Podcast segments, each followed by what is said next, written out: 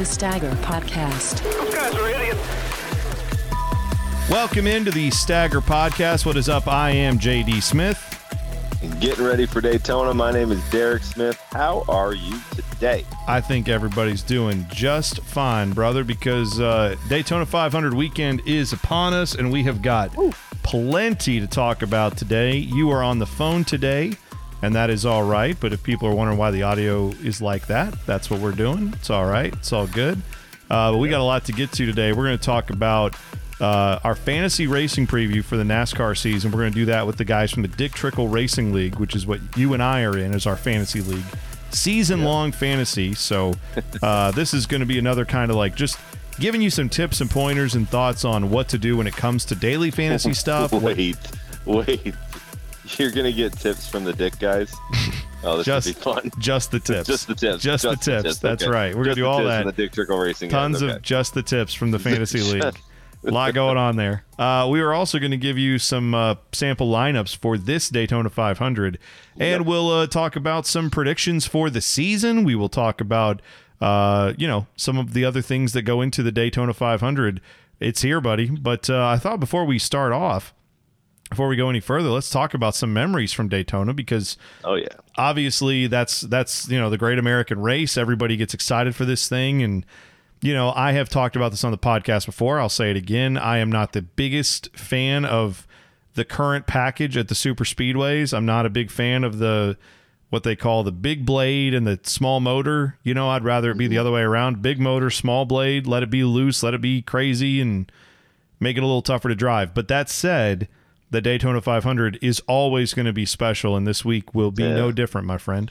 It's not the size of the blade; it's the horsepower in the engine. Is that what they say? Something, like that. I don't think they say that, but if they lowered Well. that that spoiler on the rear deck lid, I'd be a little happier. But either way, you're going to see. Just take it off, man. You're gonna take see- it off. You don't need to spoil it back there. That's right. You're going to see 40 cars lined up in a freight train for, you know, 3 hours, which is going to be fun. I mean, it's it's people like that. I I like uh, you know, some of the other strategic aspects of racing, but th- those will be there too. This is going to be fun. You just I'm- don't like to have fun watching Daytona 500. You just like to sit there and go, "Oh, I don't like it." No, This it's- this not true racing." No, no, no. This It's not not about it's not about that. I'll tell you this, man, honestly, and if if people are fans of a certain driver, whatever driver you root for, I think it changes your perspective whereas if you're just rooting for one guy like you, you are a huge Bubba Wallace fan. Bubba's, you know, got a big deal here, right? And this is a big chance for him. Mm-hmm. Bubba Wallace though, you know, all it takes is one guy to just do one thing. Mm-hmm. One moment, one little whoop and then it can wipe out 10 cars in front of him Yep. and knock him out, you know. And it's just that's the thing that that's the always the worry if you're a fan. But as far as just watching it without that, it's uh it's exciting. There's nerves. It's constant adrenaline. So yeah, man, it's it's going to be an exciting day at Yeah. the track. And that's and that's why I think we need to introduce to the Stagger Nation the concept of the side hustle or the side squeeze, however you want to call it. Uh, you have to have a driver on the side that you follow as well, because in Mm. races like this, you could have your favorite driver. I mean, how many times did Dale Earnhardt Senior fans have a, a strong car and thought their guy it was this year, it was going to be his time, and for him to end up on his lid or have a seagull hit his grill or something? And I mean, there's all these opportunities for failure that maybe aren't even of your own doing. So I've always been a big proponent of having that backup driver that you kind of have a have a following for and and a fandom of. And uh, yeah, Yeah, I, a- I agree with think you on that's that. Great way to, that's a great way to watch super speedway racing. I think. So your guy this year that you were rooting for, and every year going forward, I presume, will be Bubba Wallace. Um, do you have a a side driver that you're going to be rooting for this year, and and not just Daytona, but everywhere? You have a, Oh, yeah. a second driver that you're rooting for. Who's that? Oh yeah, Bowman the showman, Oh, there you go. Yeah, Alex Bowman. Alex Yep, Bowman for sure. Got a That's uh, lot to do here, and this is going to be a big deal for him. But that there Yeah. Mm-hmm. was speed in that car. Obviously, there's engine issues with that car. We're gonna have to find out a little bit more about that. But yeah, that Yeah. car, assuming no matter what they do with it, if they fix that engine, put a new one in it, either way, you know, it's a great American race. They're going to be stacked up 40 deep, second apart. He'll be fine as long as he can stay with the draft. So Well, see, and, and the thing is, we only have a certain amount of time for this podcast, but there was once a time in my life where I could sit here and say every driver in the field was pretty much my my side squeeze, but B- Greg Biffle. That was the only person I did not like for whatever reason. I don't know why. I never met him. I'm sure he's a nice guy. Well, most people haven't met their favorite NASCAR drivers or uh, least uh, favorite for what it's worth. I mean, you, that's Yeah. that makes you like a normal person, which is not Yeah. what you are because you are someone who has No. met like half the guys in this field. So I mean, if you just walk around, you'll you'll bump into him. no, no, you will behind. bump. You bump into them, not most people. Most people do not just bump into their favorite drivers like you do. Okay. So Well, well, well. Maybe maybe I need to do a seminar then. Uh, we'll do the Stagger seminar: how to find your superstar racers, and I'll tell you all about where to find AJ Foyt and Mario Andretti. yeah, sure, that's great. That'll be that'll be fine. We'll just let you There'll be go. a uh, this is and desist order. I won't be allowed in any paddock uh, ever since. So. yeah, yeah. We don't need that. So But real quick, I do want to say though this: if if you do want to enjoy, I'm, I'm being all serious. Find your favorite driver. Pick a driver that's so say if you like a mid tier guy, or an up and comer, or a, and a very established guy like Kevin Harvick. Find yourself the opposite, an up and comer, a mid pack person that gives you something to pull for, and then pick your lovable back end. I get, I would say lovable loser, but back end driver. That for me, it's it's so I have you know Bubba Wallace, Alex Bowman, and I would say Quin Houff. I always keep tabs on old Quin Houff and see how he's doing. If, if he gets a 29th place finish, I'm like, hey, look at that. He's jumped 10 spots. Look at that. Something Yeah. must have happened. That would feel Yeah, I'm good for him. He he obviously was uh, not running well in the duels, but you know what? That's uh, a lot of work to do get there. To the 500, yeah. yeah, they're, just trying to get the there safe and and yeah, not worry about getting wrecked. So, uh, yeah, I'm I'm gonna say boat. I mean, my guy that I my driver that I root for is Tyler Reddick in the uh, as I'm calling it this year when he has that Cheddar's paint scheme. I, I am calling that car the croissant rocket. That's what we're calling that because it has the little buttered croissants all over it, and that's my favorite paint scheme I think of any car, Yeah. just because it makes me hungry. I like the Cheddar's people. I've been to their restaurants; they're great. But Oh, Tyler Reddick, though, is my guy. But I'll tell you a guy that I'm rooting for in this race and I'm really pulling for. And actually, I put a little money on this guy, too. Um, I am really excited about that Trackhouse team. And I love the fact that Daniel Suarez is, you know, in that ride. I think it's a very cool thing. I like Justin Marks, what he's doing. He's he's a really know, a road racer guy. I'll never forget watching him at Mid Ohio back in mm-hmm. 2017 or 2018. It rained in the Xfinity race that was there, and he drove the 42 car for Chip Ganassi to a victory, and it was fantastic. Mm-hmm. I don't think the average speed was much above 50 miles an hour, but it was a fun race. Anyway, Justin Marks, my guy. Trackhouse. Yeah. That's my like. I'm pulling for you guys to have a good year and to, and to do something and shock the world. And man, Daniel Yeah. Suarez, if he won the Daytona 500, it would make me a lot of money. I'm not gonna lie because I Oh, put a yeah. little money on it. But the point is, you I'm drove just to Indiana to do that, didn't you? I, I did go to a state where it's legal and I put a legal wager on a legal driver and that is what I'm here for is yes, I'm all about it. So but I but I'm just saying like that is a you're right. It's fun to have more than one driver in this thing cuz you don't know what the hell's going to happen. It's Right. it's always mayhem. So it's good to have a couple drivers here, not get too locked in on one guy and if their day goes up in smoke then you're just mad. you turn the TV off in anger. Yes. Yeah, that's why I like fantasy NASCAR too, because you have four guys, at least in our league, that you that you get to watch, and and it's it makes it interesting. But I do have to say though, it would be kind of funny. Um, every t- I I just think of the the part owner of Trackhouse Pitbull, and how if Daniel Suarez was to win this race, you know, you'd have the same four letters with you know the iconic uh, meaning of of Daytona. You got Dale, and then you got Dale. right. Yes, that's exactly right. Dale is synonymous with uh, both Dales, Dale Earnhardt Sr. and Jr. Dale. and Hey. Dale Jr. or Dale Jarrett too, for that matter. A lot of good Dale Dales. Jarrett. Yeah, that'll Dale be. Earnhardt that'll- Jr.. Is that the four horsemen of Dale Dale? Is Dale Yeah. Earnhardt Sr. and Jr. Uh, Dale Jarrett and Dale now Jarrett. Dale if the Trackhouse Dale. guys win Yeah. it. That'd be great. Um, all right, so plenty of things left to talk about with this race.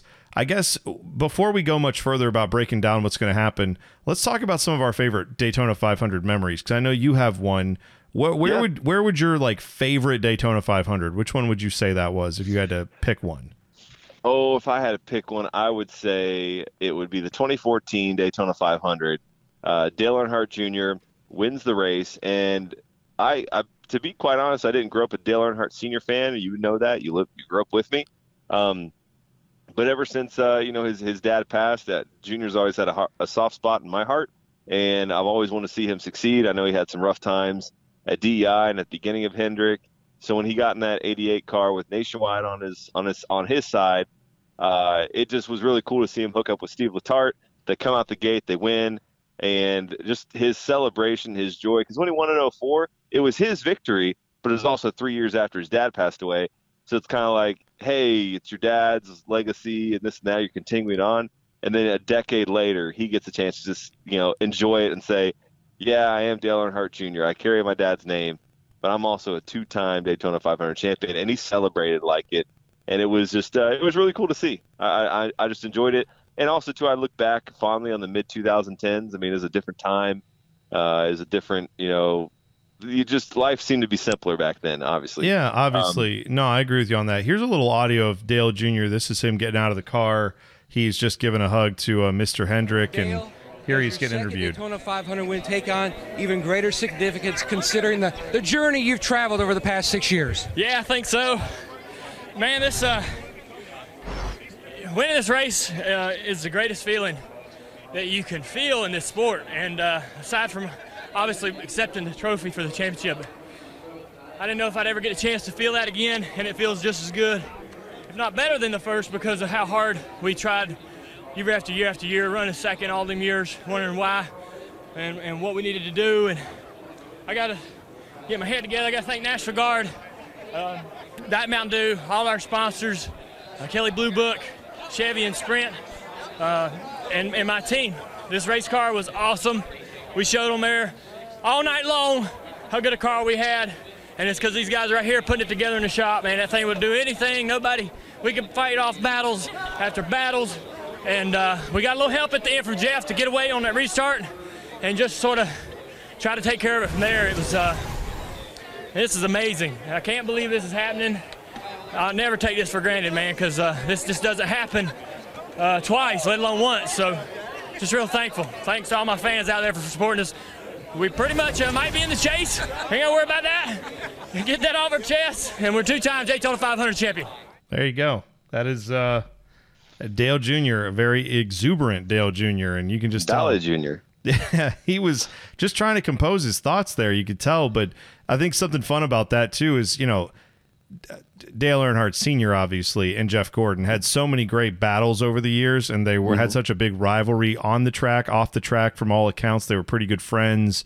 They had a friendly rivalry, but you know certainly they were they they knew the other one was kind of the one standing in the, the other's way of getting a championship. Right, both yeah. those guys had a mutual respect for each other. So very cool that you know later in obviously everybody's you know existence there that Dale Earnhardt Jr. gets a push from Jeff Gordon at a track where his dad, you know, won only one time. And uh, as far as running the Daytona 500, the guy who pushed Dale Jr. to his second win was his dad's greatest rival. That's kind of cool. I think that yeah, that's a fun moment from that 2014 race. So. Oh, oh yeah, it's funny how our mind plays tricks on us. I I just have associated Dale Jr. at Hendrick after the you know car of tomorrow or not the car of tomorrow, but the you know that early phase of of his time at Hendrick and then the rebranding, I'm like, oh yeah, Nationwide, National Guard.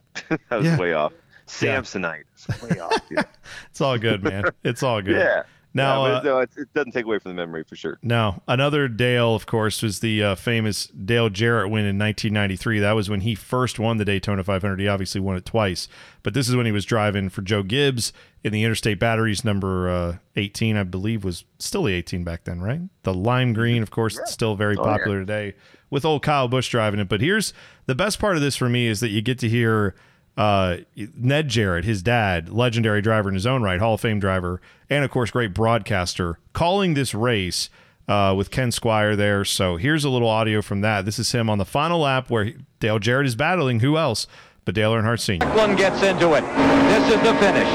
Did we say five cars had a shot at it? Get ready because it's coming to the wire. There's Jarrett in front. Jarrett pulling back in front. Bodine comes down to the inside. Geoff Bodine, the 86 champion, trying to find some run. Come on, Dale. Go, baby, go. All right, come on. I know he's got it to the floorboard. He can't do any more. Come on, take him to the inside. Don't let him get on the inside of you coming around this turn. Here he comes, Earnhardt. It's the Dale and Dale show. It's become off of turn four. You know who I'm pulling for. It's Dale Jarrett. Bring her to the inside, Dale. Don't let him get down there. He's, He's going to make it. Dale Jarrett's going to win the Daytona 500. All right. Oh, look at Martha. Oh, dear. She's... Oh, can you believe it? Way to go. man. Did you teach him to drive that race car? Oh. That's that's one of my favorites where Martha is uh, Dale Jarrett's mother, Ned's wife, obviously. She she would sit in a van. She wouldn't even watch the races. She would get so nervous. So she was sitting in a van just waiting to hear the result. And of course, they had a TV camera on her because, uh, well, they know how to create some drama, right? Back in the day. But Right. uh, that was great. And I love how Ken Squier uh, doing his job, right? He's trying to jump in and call the finish of the Daytona 500. And Ned Jarrett was like, nope. That's my boy out there running for a Daytona 500. I'm going to call the flag as it drops. And he nailed it. So that's uh, the Dale and Dale show, one of the all time calls in NASCAR history with old Ned Jarrett. And uh, made that pretty great. I get chills every time I hear it. So, yeah, Absolutely. That's, man. a beautiful memory he- there. he's one of my favorite broadcasters. We've had a broadcaster episode.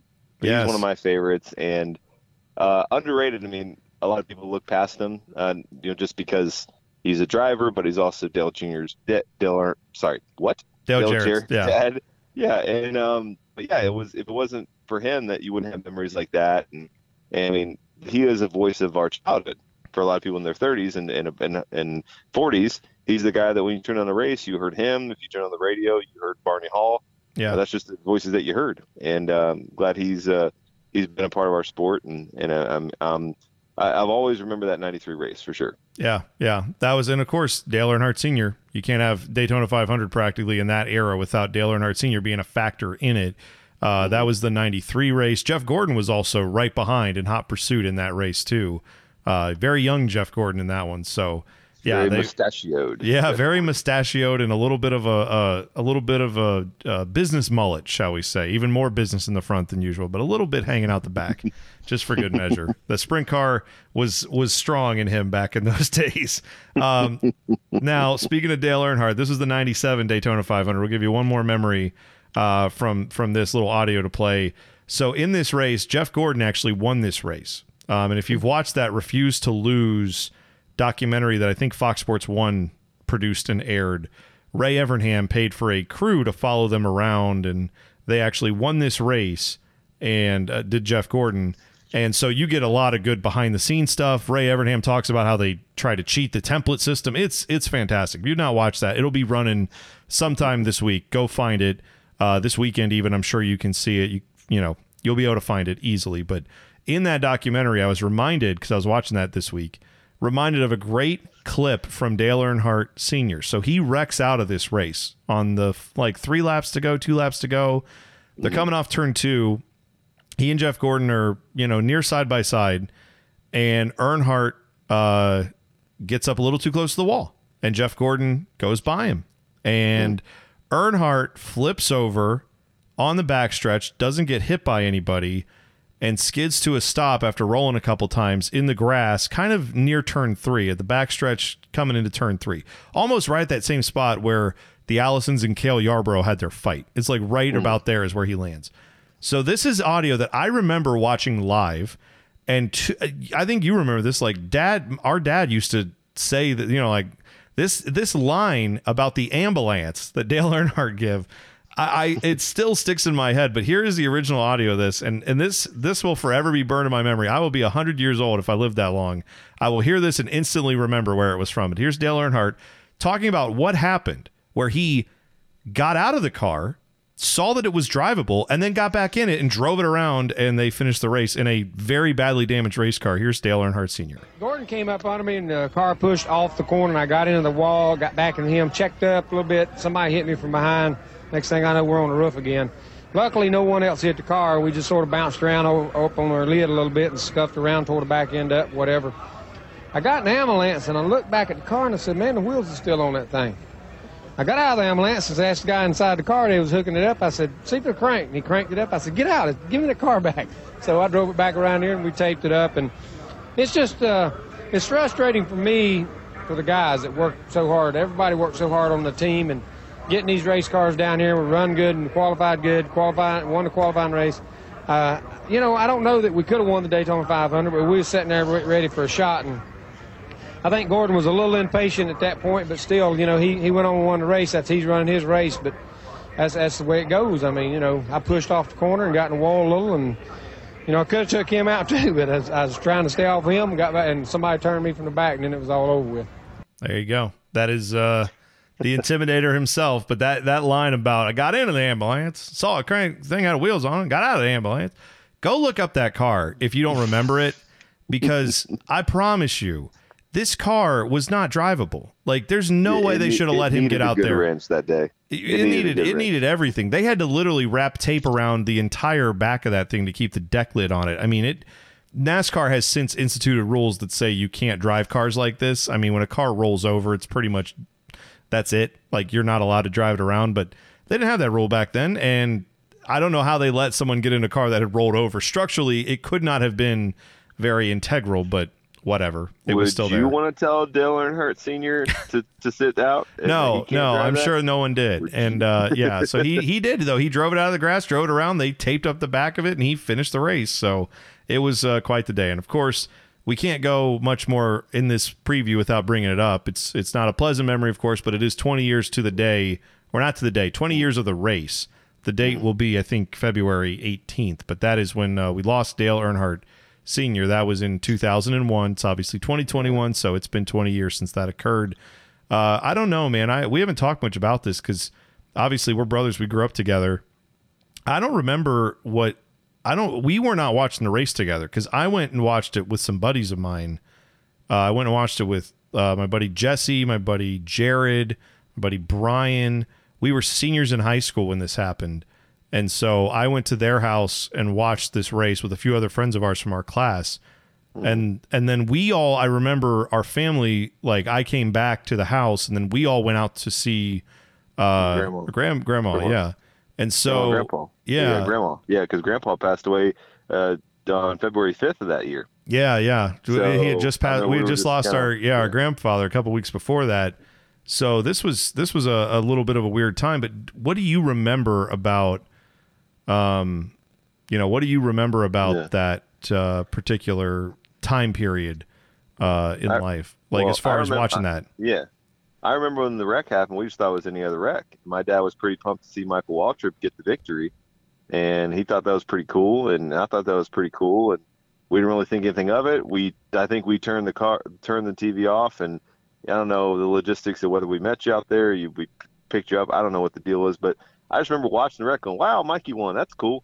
Oh, let's go out to Yeah, and and her and we did the same thing and- where we were watching. We flipped Yeah. the TV off and we were like, "That's it. All right, you know, that was a fun Yeah. race." And we didn't even think about it because you're right; it did not look that bad at all. Yeah. Absolutely, yeah. No, it's it's it, it wasn't that bad. It's a wreck you've seen a thousand times. If you watch Rusty Wallace wreck on a on a super speedway and flip over, and you thought he's dead, and you're like, well, surely Earnhardt's fine. Yeah. Not that bad of a deal. Um, so then you get out there, and you know, death's kind of fresh on our minds because we're, you know, seeing all of our stuff that our grandpa had, and we're packing up stuff, and and then you know, next thing you know, you see Mike Helton on the TV going, "Oh, it's the toughest thing I've had to say, but we lost Dale Earnhardt," and like right there, we're just like, "Wait, what?" No, like my dad liked to make fun of him and Jeff Gordon because he was a Bill Elliott fan. Yeah, Wait, wait, wait! Dale Earnhardt just died? What, seriously? it, it it was for people who were not who who don't remember it because maybe you weren't old enough to remember it, or you just you know weren't paying attention to NASCAR back then, or whatever it is. Like, I mean, it was like time stopped. I, I don't even know how to put that into words for people, but I mean, you just you just watched Tom Brady win his seventh Super Bowl, right? Imagine Yeah. watching Tom Brady next. Uh, God forbid, I'm not wishing this, obviously, but Right. imagine watching a big game next year, Monday Night Football or something. Tom Brady gets hit so hard they have to take him out. Right, they take him out of the game in a in a stretcher, and you think, wow, he must have got hit really hard. Gee, I hope he, you know, he's probably got a concussion. And then they take him to the hospital, and then a few hours after the game ends, you find out that like a legend like that died. Like it just I don't know if people can even fully comprehend that unless you lived through that cuz it was so bizarre. So Yeah. bizarre. And we'll talk more about this uh, in a few weeks here because I think the sport really had a major crossroads in 2001 that they had to go through and you know they did and they they found a way through it and that is a testament to uh, everyone there at uh, DEI Dale Earnhardt Incorporated his race team that had Michael Waltrip's car had Steve Park's car and of course had Dale Earnhardt Jr.'s car Um, You know, RCR, Richard Childress Racing, they had obviously had a part to play in that too. And that's the, you know, the next week after that race was when Kevin Harvick started in the 29 car, the white 29 Goodwrench car, not the black Yep. number three. It was a very weird day at Rockingham Speedway. So that, but that moment though, you're right. Like we both, I just remember we were all sitting on the couch just looking at each other like, what do we do with this information? We, we didn't know how to process it. So it was, Yeah. and I know that no one really did. Um, so yeah, NASCAR of course made some safety requirements after that.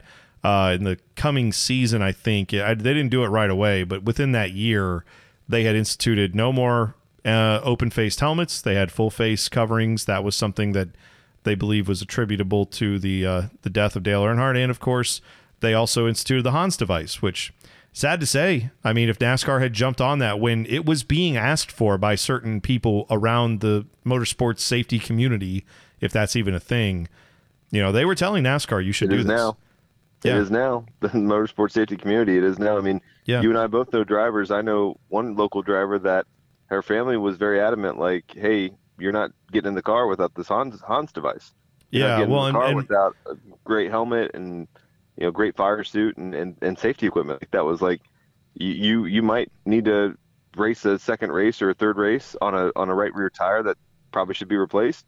That's okay, but we're gonna make sure you're safe and sound on and, as far as safety equipment goes on you know in your car like that's and and for those that don't know sprint car racing you can have a right rear for two or three races especially if you don't make an a main and it can last a little longer. It's not going to give you the speed but it's not going to be a safety hazard. Yeah. but just you know those are the things where like if you're trying to just show up and, and run every weekend and, and get some seat time drivers do that all the time. And you see some drivers that you know just get by with what the minimum that they have to do. And Well, some drivers yeah. invest in that safety equipment. And it's because of seeing people pass away in, in, in the sport we love and we don't want to see Well, and that's that's the thing I will say. Sadly, right, a lot of times safety precautions are made in racing after something happens, not before. And that's why I'll give credit to both IndyCar and uh, F1, where they both went out and did the aeroscreen, or in F1 the Halo, where they said we have to do this before we have any th- more further tragic loss of life. And they believe that's what saved Romain Grosjean's life. You know, he he might have very well not survived that wreck that he had in uh, was that Bahrain? That was where he wrecked, right? Yeah. The, because I of, mean- because of the halos. So I mean, this is the Well, that- advancement in, in racing that has to happen, and it's good that, that we're doing that. So Oh yeah, he would. He would. I mean, it'd been a gruesome. I wouldn't describe what happened. Well, I know, yeah. That, that, that We don't have halo, to- That yeah, that halo stopped him from from death for sure.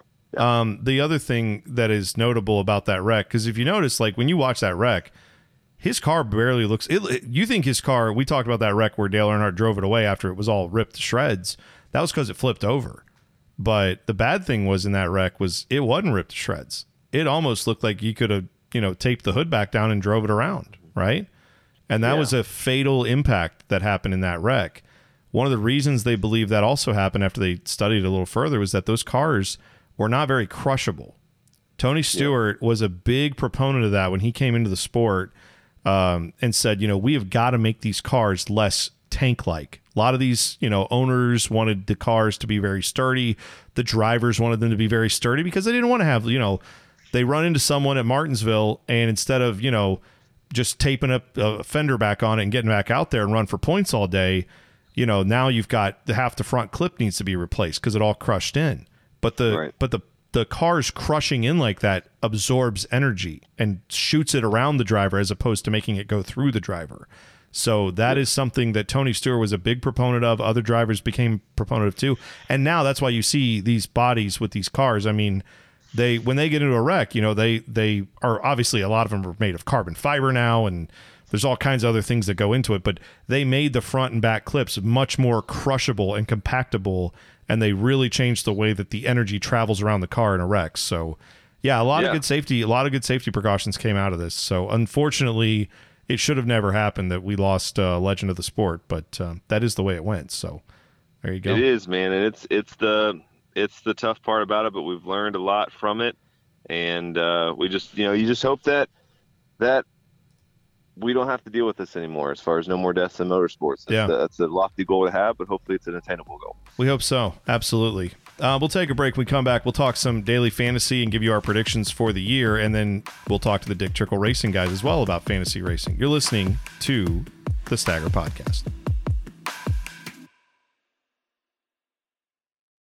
Welcome back to the Stagger Podcast. All right, so let's talk Daytona 500. Well, before we do that, we never did our predictions on our NASCAR preview episode, which is still up if you haven't listened to it yet and you want to get caught up on some of the other things going on in NASCAR for the entire season. We have a Cup Series preview.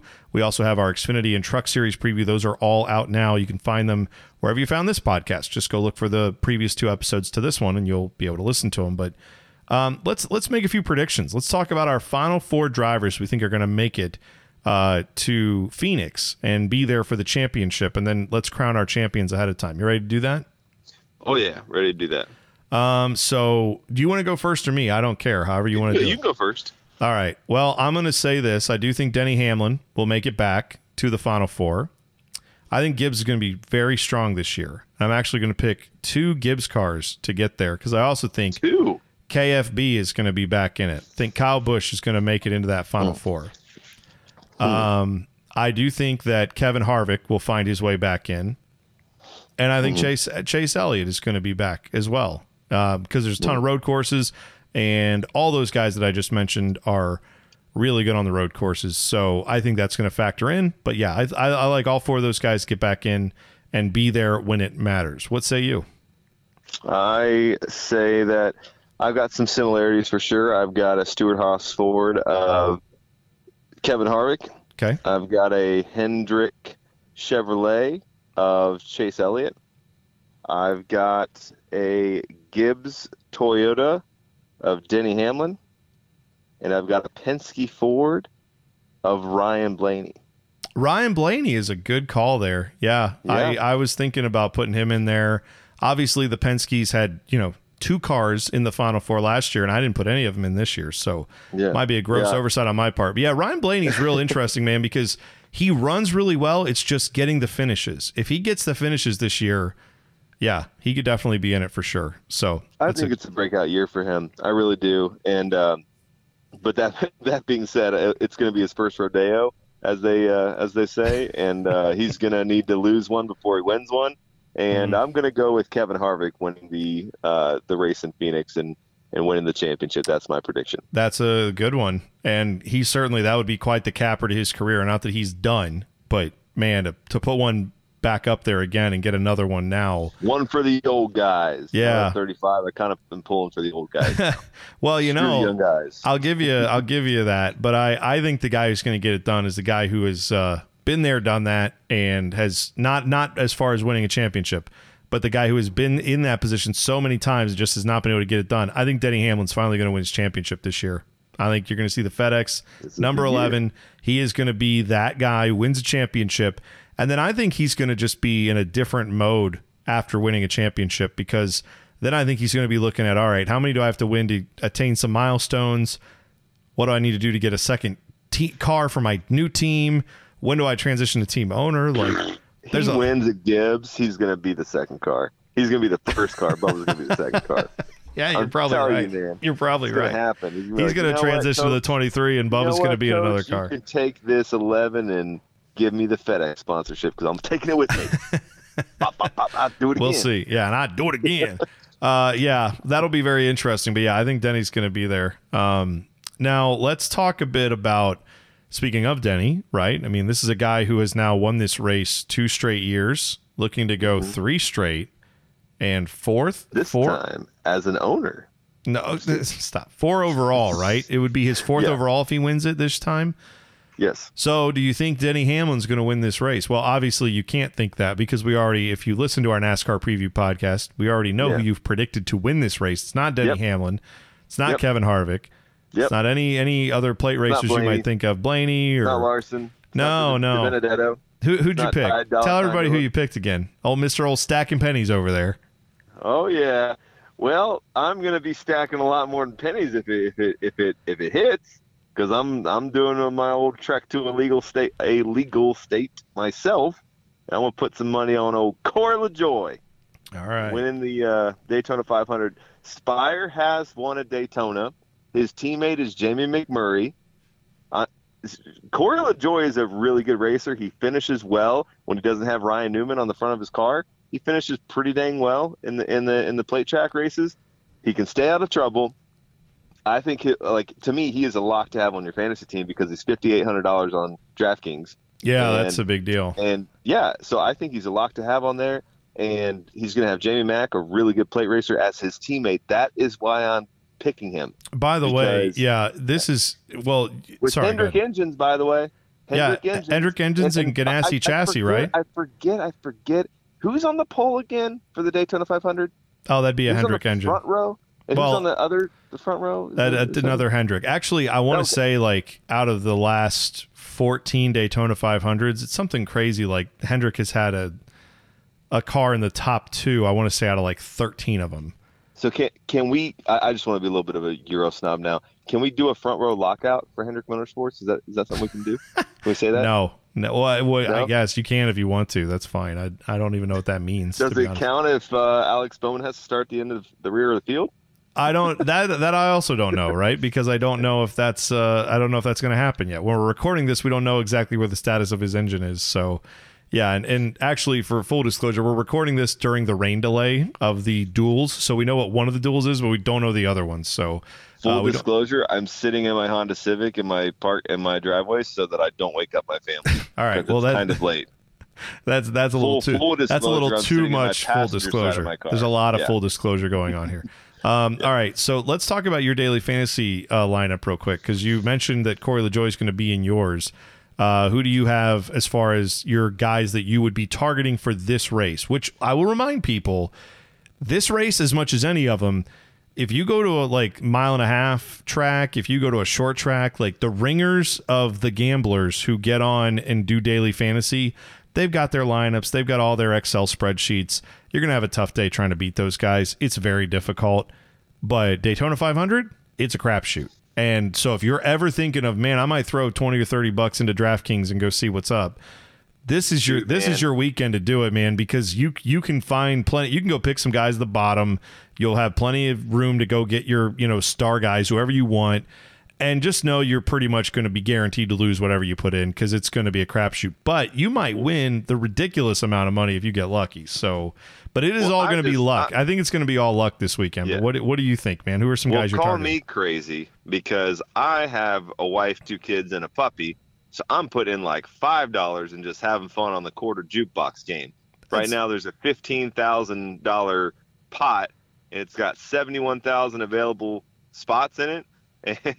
Good luck trying to win this one, uh, but I, I still have like ten entries in it. Um, but uh, there's like only sixteen thousand people that are in there. So you got 65 hours when we're recording this to uh, to jump on in it. But I'm going to go ahead and fill up my lineup right now. Go ahead. This Tell is me. the lineup I'm going to put in there a couple times. all right. It's going to be Corey LaJoie going off at 5,800. Uh, driving for Spire Motorsports, we've already talked about it. Daniel Suarez, who in the first duel had a really good showing in that Trackhouse. Dale, let's go. He's at 5,700. Yeah. I like to put my guys at the bottom in first, so I know what I'm working with. Right now, I got an average of $9,600 left to play with, so I'm going to look for a big boy. So what I'm going to do is I'm going to pick a guy who's got loads of potential, who knows how to drive this place, and who's maybe not starting first.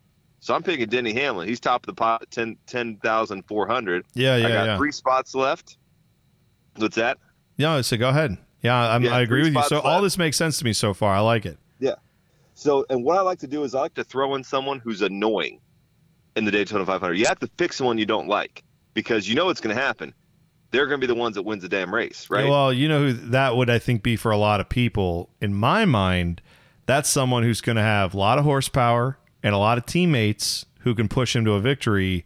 That'd be that Yep. blue that blue deuce is where I'd be going with Penske. That's the one I'm thinking. Oh. So annoying. No, is that not where you're going? Where are you going? no, I'm going with old Silver Spoon Austin Dillon, 8300 Chevrolet, baby. Hey, he's got experience winning plate races, so there you Yep. go. He's won this Three race. for Yep. All right, and then what And do you got I'm left? Go with uh, to wrap it up. I've got two drivers left. Now this is where I like to find a good driver that's got loads of potential, that's got a good power behind them, and that's going to make up a lot of spots. Okay, so I think that you're looking at a guy Now you you might think I'm crazy with this because I'm averaging nine thousand, uh, almost ten grand left in my budget. Yeah. I'm going to choose Erik Jones, and here's why: because he has the power. He's going to start mid to backpack once this is all said and done, Yeah. and he's won at Daytona, and Bubba Wallace has done exceptionally well there. That 43 the car races. usually has speed in in this Yeah. race. You're exactly right. Yep. and I you're looking you. for people that maybe they're not going to pick. Uh, you, you want if you if you're Yeah, if Erik Erik Jones is not going to be. A, I would think he's not going to be the hottest commodity out there right No. now. Yeah. No, and I and I have to say too, if you're going to do a fade, I would almost fade. I hate to say it, Bubba Wallace, because a lot of people are going to pick him. Yeah, this is one of those. You're exactly right. People who don't play the daily fantasy very often, that's something you have to consider. Is how many other people are going to have a similar lineup to you, right? So if you throw Chase Elliott in there, guess what? Lots of other people are going to have Chase Elliott just because he's popular, right? If you Yep. Denny Hamlin, which you put in there, and that's fine. You just have to vary it up and make sure you don't have all the popular picks, right? So if you had Denny Hamlin and Bubba Wallace and Chase Elliott, you know, those are going to be guys that are are probably going to be picked quite a bit here. Picking guys that you think are maybe flying a little under the radar, a little undervalued, that's where you want to go. Again, this is all a crapshoot. So you might as well Oh, try to it's vary it Totally a crapshoot. go like have a contrarian lineup for sure. That's what you're talking about a little bit here. I got so- well. I got one. I got one last one to pick. and you here. should have all the money in the world. So who are you picking? Yeah. So what I have, I have a remaining salary of almost eleven thousand. You can pick anyone. I'm to on- go with Aric that. Almirola. He's going off at 8,600. So obviously he just won the first duel here. So he's going to be a popular pick. But if you look down my lineup, I've got Almirola, Austin Dillon, who uh, past champion or past winner of the race. He, he might get chosen, he might not.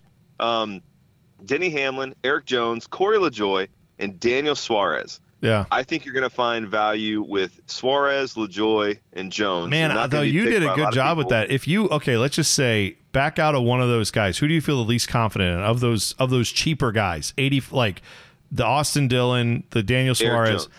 Oh, you feel the least confident in him. All right, back out of Austin or out of uh, Erik Jones real quick, and let me know who's available. Who can you get? Oh, anybody. I've got a thousand dollars left over, and I can get Chase Elliott still. Good night. That's pretty good. I can get Brad Brad Keselowski. So to me, yeah, I would go. why I would go Brad. I would almost go guy. Brad Keselowski there, honestly. But that's either Yeah, way. start- good. yeah, I mean, yeah, he's gonna have Ford power. You know what? I'm gonna make that switch right there. You know why? Because you do want to have a couple players in here. So right now, the heavy hitters I have, and I would consider Almirola a heavy hitter at this point. I've got Almirola, Hamlin, Keselowski. I got my flyer and Corey LaJoie, who I think is going to be sneaky, sneaky good. Yeah. And then I got Daniel Suarez, who's probably going to be a hot pick, but a lot of people might steer clear of him because, you know, hey, he might finish off a lineup here or there. But people are going to say De, ben, De Benedetto. Like, let's take a look at this. So right now at 6,700, you got Cole Custer, Chase Briscoe, Jamie McMurray's going off at 6,400. I wouldn't. I Michael wouldn't McDowell, touch. who races good here, 6,300. Austin Cindric, who could be grabbing a lot of headlines, 6,100. yeah. And then you look up a little further, Tyler Reddick's at 7,100. Bubba Wallace is at 7,400. Christopher Bell, who ran strong in the first duel, is at 7,600. Man, so there's a getting- lot of people yeah. that are going to go for those mid mid tier drivers.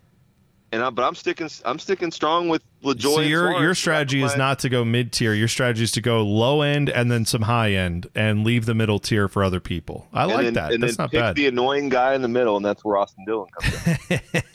that's right. I mean- Absolutely. I mean, we'll hey see man, if it that's works good. out. Yeah, I like it. That's pretty interesting. Um, I will tell you this. You mentioned him earlier. So I drove out to Indiana. I put a bet in legally. Um, and my guy to win the Daytona 500. This is again my. I told you I was excited about him. I put uh, just ten bucks down on a you know what was the number? I'm trying to remind. I'm trying to remind myself. It's uh, I think he's a hundred to one to win, and Yep. that is Daniel Suarez in the '99 Trackhouse car. So if he does win, that ten dollar bet's going to pay me a thousand bucks. So just Yep. know if you all are watching that race and you see old number 99 sitting top five with two to go, just know that where I am, I am losing my mind because I am. Your shirt's am, off. Yeah. You're you're sweating up a storm. if Daniel Suarez wins this race, we we made I'm and I don't I I don't know how we will pull this off because neither of us speak this language fluently, but I think we may have to do the next like podcast the first minute of it in Spanish. We may have Oh, to we could we could in totally, honor of we him. could totally pull that off. We could I mean, totally we both took off. Spanish, so and Goo- that's yeah, Google Translate, dude. We just type it all in.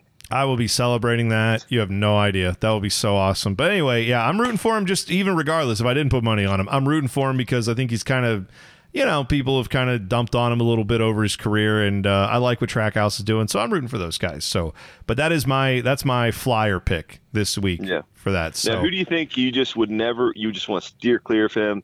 This person, you just have a hunch that he's just gonna have a bad day. He's Mm. that one driver? I don't know why I'm saying this because he's been so successful, but the last few years. But I I just feel like I feel like Chase Elliott is not going to have a good day. I don't know why. Uh, you know, I'm with you on that, my friend. I. He's got, but here's yeah. the thing: he's got Hendrick Power. He obviously has just won a championship. Life could not be going better for this guy. So I feel like this race is just the one where it just tends to it just tends to nip guys where everything's going too well. Like it's, I mean, obviously it would be a huge achievement for him to win this race, but um, and I'm sure he's going to be focusing on doing it. But yeah, I just don't have a great feeling about Chase Elliott winning this race. So we'll save this audio for when he does win it, and we can play that back next week. How Yeah, wrong I, I mean, was. Yeah. Uh, what, what's the what's the the sound we have in the beginning of our uh, show? What a bunch of morons! These guys are idiots. Yeah. These Yeah. guys are idiots. Yeah. Well, there That's we it. go. We should start putting our bad predictions up there. like That's right. LaJoie winning the uh, Daytona 500. But I'm Well, that's at least it. that's at least sticking your neck out a little bit. So yeah, I don't think that's wrong. Um, so there you go. That's uh, a little bit of daily fantasy preview for this week. A little bit of gambling preview for this week. Uh, we'll take one more break. When we come back, you will hear from the Dick Trickle Racing guys as we preview the rest of the fantasy NASCAR season. You're listening to the Stagger Podcast.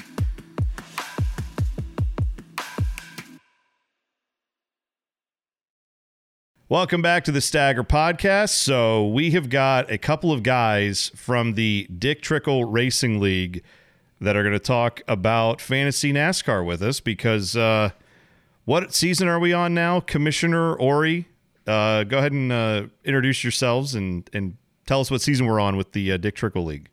Hey JD, we are on the 11th season of Dick Trickle Racing, which is no way affiliated with Dick Trickle, but we are here to remember uh, Richard Trickle. And uh, yeah, the 11th season, we uh, started in 2011. So we just uh, minutes ago finished up our draft.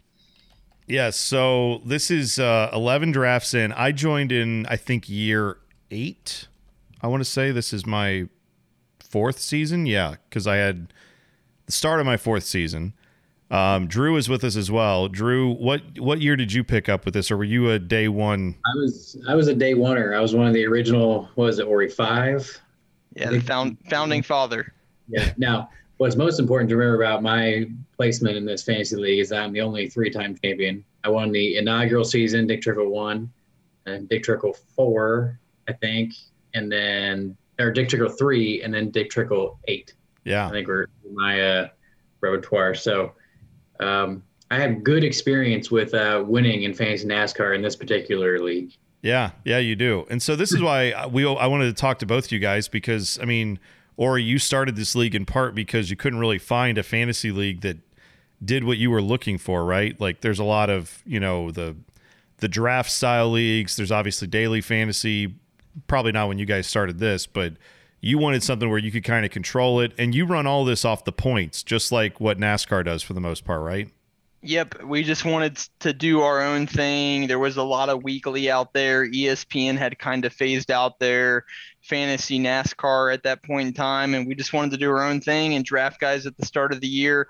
There aren't a ton of transactions in our team. It's kind of you know the my guy league where you, you draft guys at the start of the year and you're you're gonna ride them home and uh, you know maybe you're making some trades uh, throughout the season but other than that you know we kind of wanted to get away from the weekly fantasy where you know there's a lot of uh, strategy obviously based on the upcoming track Yeah, yeah. And I think that's what makes it fun. Like we like you said, just had the draft.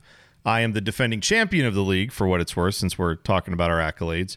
And Ori, you've won the league, right? So what what years did you win?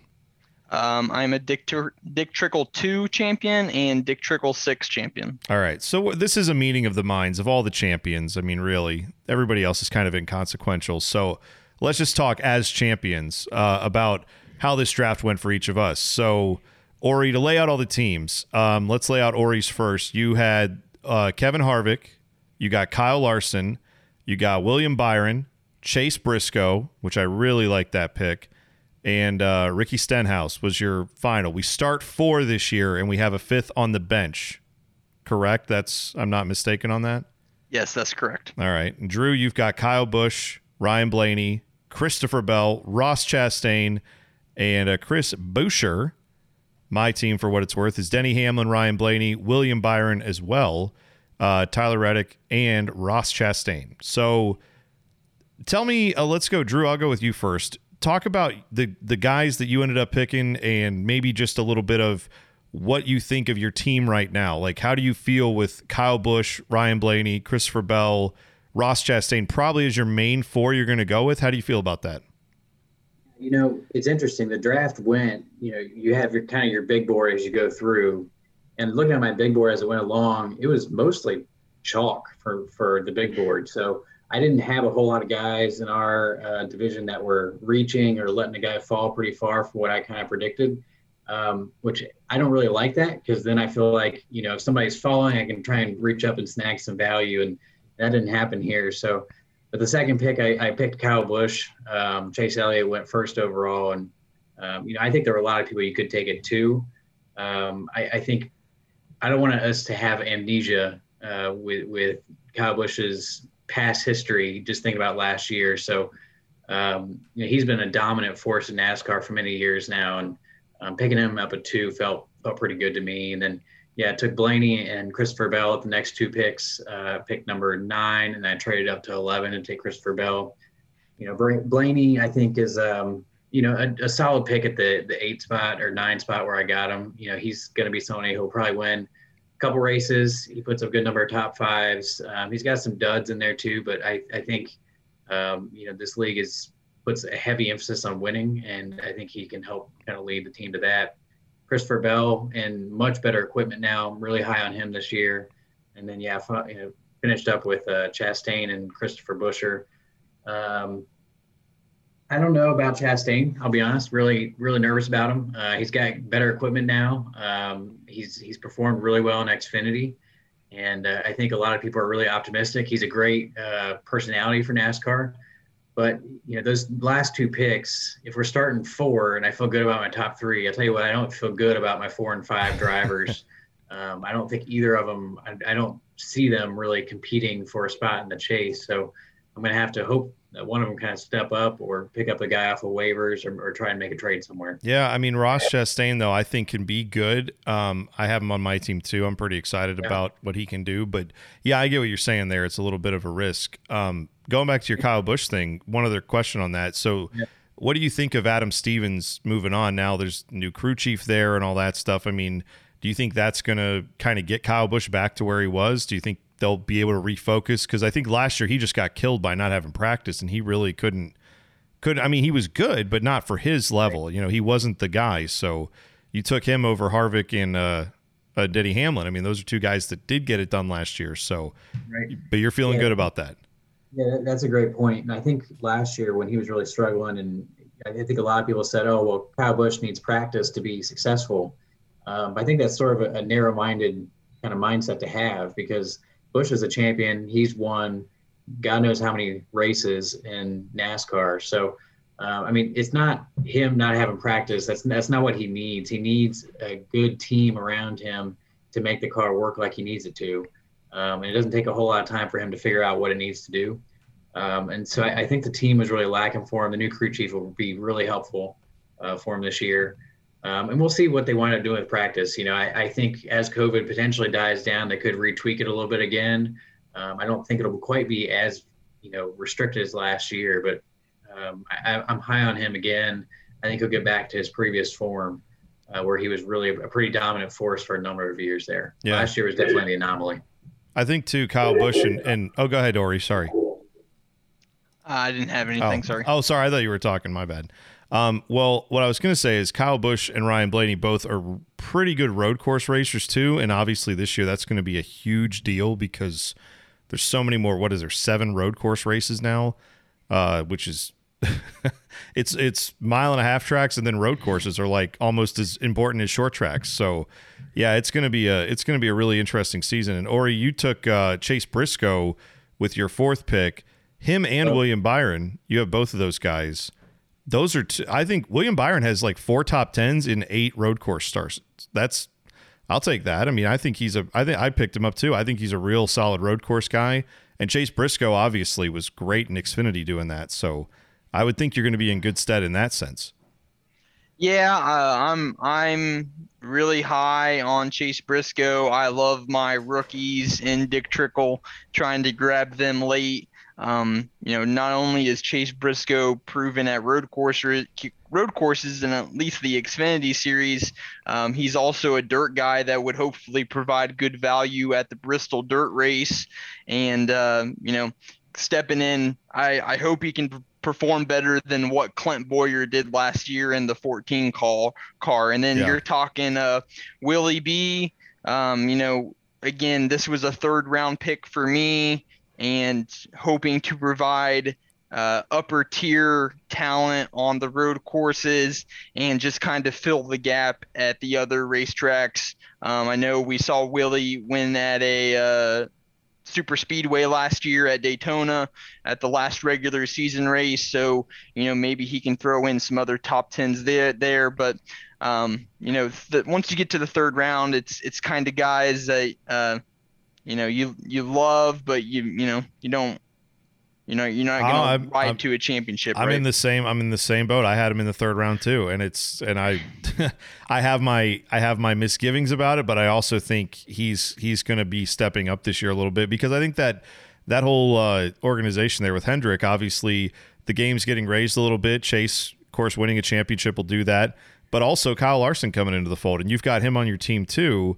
Uh, him and Harvick, man. I mean. It, if Kyle Larson, like we've we've talked plenty about all the you know stuff from last year, and we'll have plenty more to talk about that. But just from an on track performance standpoint, Harvick and Larson, you could have two guys who are in the final four. I mean, potentially. Like if if Larson is back to driving like he was before all this happened, and now he's in even better equipment, it's all about finishing with him, and it's all about not finishing second when you have the chance to win the race. But assuming that you know he carries over any of the stuff he was doing last year at the dirt tracks and everywhere he traveled you would think he's going to be ready to go and in some really good equipment that by the second half of the season i would expect to see him winning multiple races Yeah, and Larson's not a slouch on the road courses either. He's a he's a good road course racer. Obviously, he's a dirt guy. You hope that he can perform at that Bristol dirt and and you know potentially bring home a, a fantasy win on that track as well.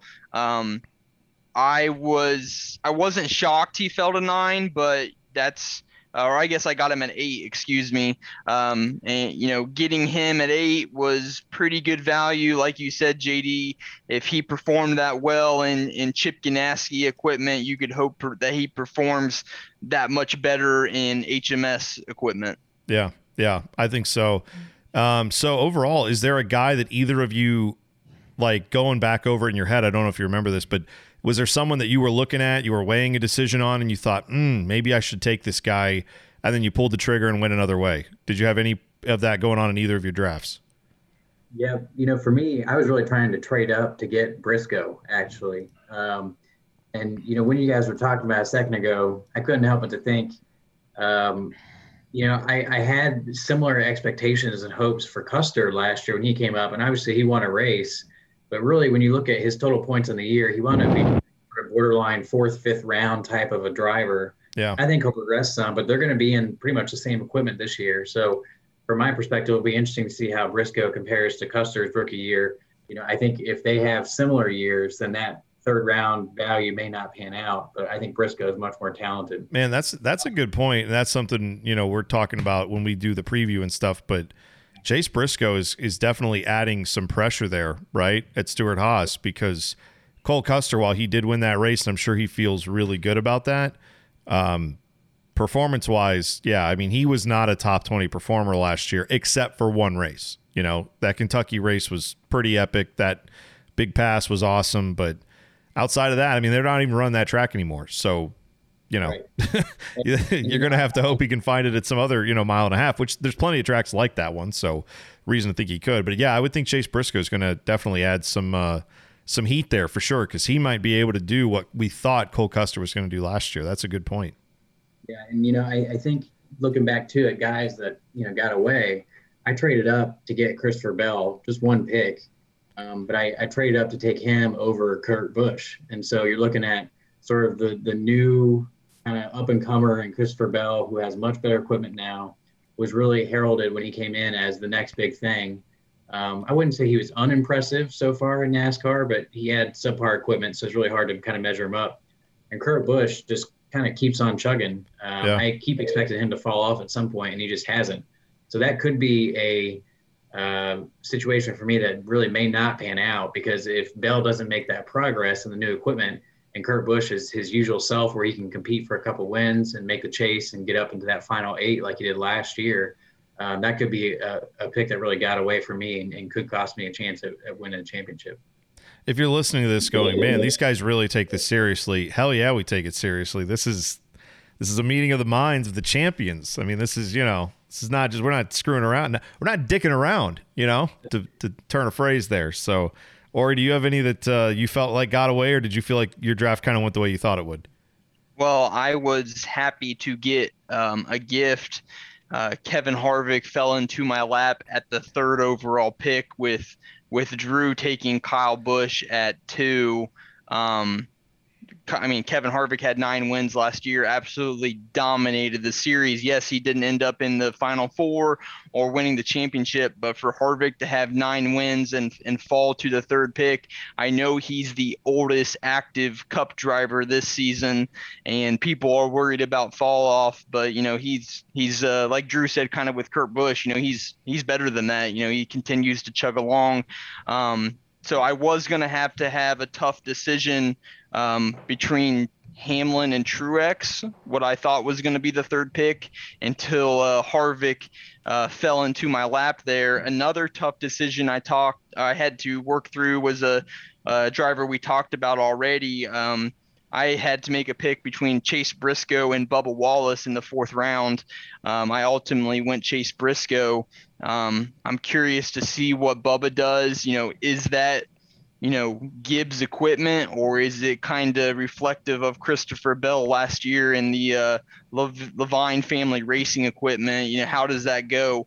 Um, I understand with Michael Jordan and all the sponsors they're getting that you know Gibbs is going to throw all the all the best resources they can at making that team as competitive as they can immediately. So that was a very tough pick for me between Chase Briscoe and Bubba Wallace. Yeah, yeah. Well, one thing that I think with that with that to your point, like the difference maybe between what Bubba Wallace is getting with the you know 23xi racing or 2311 racing, I keep calling it that, uh, and what Leavine Family Racing had last year. Uh, I saw that 2311 Racing actually got one of the Hawkeye systems, like what NASCAR uses, which all the big teams have. Gibbs certainly has one of those. Um, and so they were taking their cars to start like the season, like just the last few weeks, they were taking their cars over to Gibbs to have them hawkeyed, for lack of a better term, and measured before you know they take them to the track just to make sure they were all specked out and ready to go. And they said that was they wanted to actually have that system at their facility. They just couldn't get it installed in time because of COVID. But they they did show a picture I just saw on Twitter today or yesterday where yeah they've they've actually done that now. They've got the system there. So I would think that helps out. I mean, it's all those little things, right? They're they're measuring, you know, thousandth of an inch trying to find an advantage. They're doing everything they can. So if you can get something set up just like what NASCAR has to test, I would think that helps put you like with the big boys because I'm sure Stewart-Haas has that. Obviously, you would expect that Penske and, and Hendrick and all those guys have it, and Gibbs obviously has it. So, yeah, I think those are just some telltale signs. But it's a tough call, man. This is this is the fun part of our draft, and one last thing for people who may be wondering uh, Ori and Drew, their teams are totally different because they're in the same division. So they are fighting for a division when we have uh, 10 people in this league. So you don't have 50 drivers. So we split it up to be five and five in each division. So that's why I have like Ryan Blaney. Drew has Ryan Blaney. I have Ross Chastain. Drew has Ross Chastain. I have Willie B. Ori has William Byron. So that's why there's some crossover there, is because we all are in different divisions, those two and me. So Sounds like you copied off our drafts there a little bit, Bone. yeah, I know. Well, I'll tell you, my my wrestling one that I had was I was looking at my list and I was going off of what I have, and I too was looking very much at Chase Briscoe, and I went with Tyler Reddick instead because of the experience. But I I actually had Chase Briscoe up pretty high because I think he's going to do really well. I just I had Tyler Reddick last year, and especially the start of the year, he was pretty good. He kind of tailed off in the second half, so I'm hopeful that's not a sign of things to come. But he's my fourth driver, so we'll see. But yeah, he was right on the cusp last year of getting into the playoffs and just couldn't get it done. Too many too many one off winners. If Reddick can clean up his bad races, he had some really high finishes last year. Yeah. Uh, he was a bit of a roller coaster, but I mean, he was.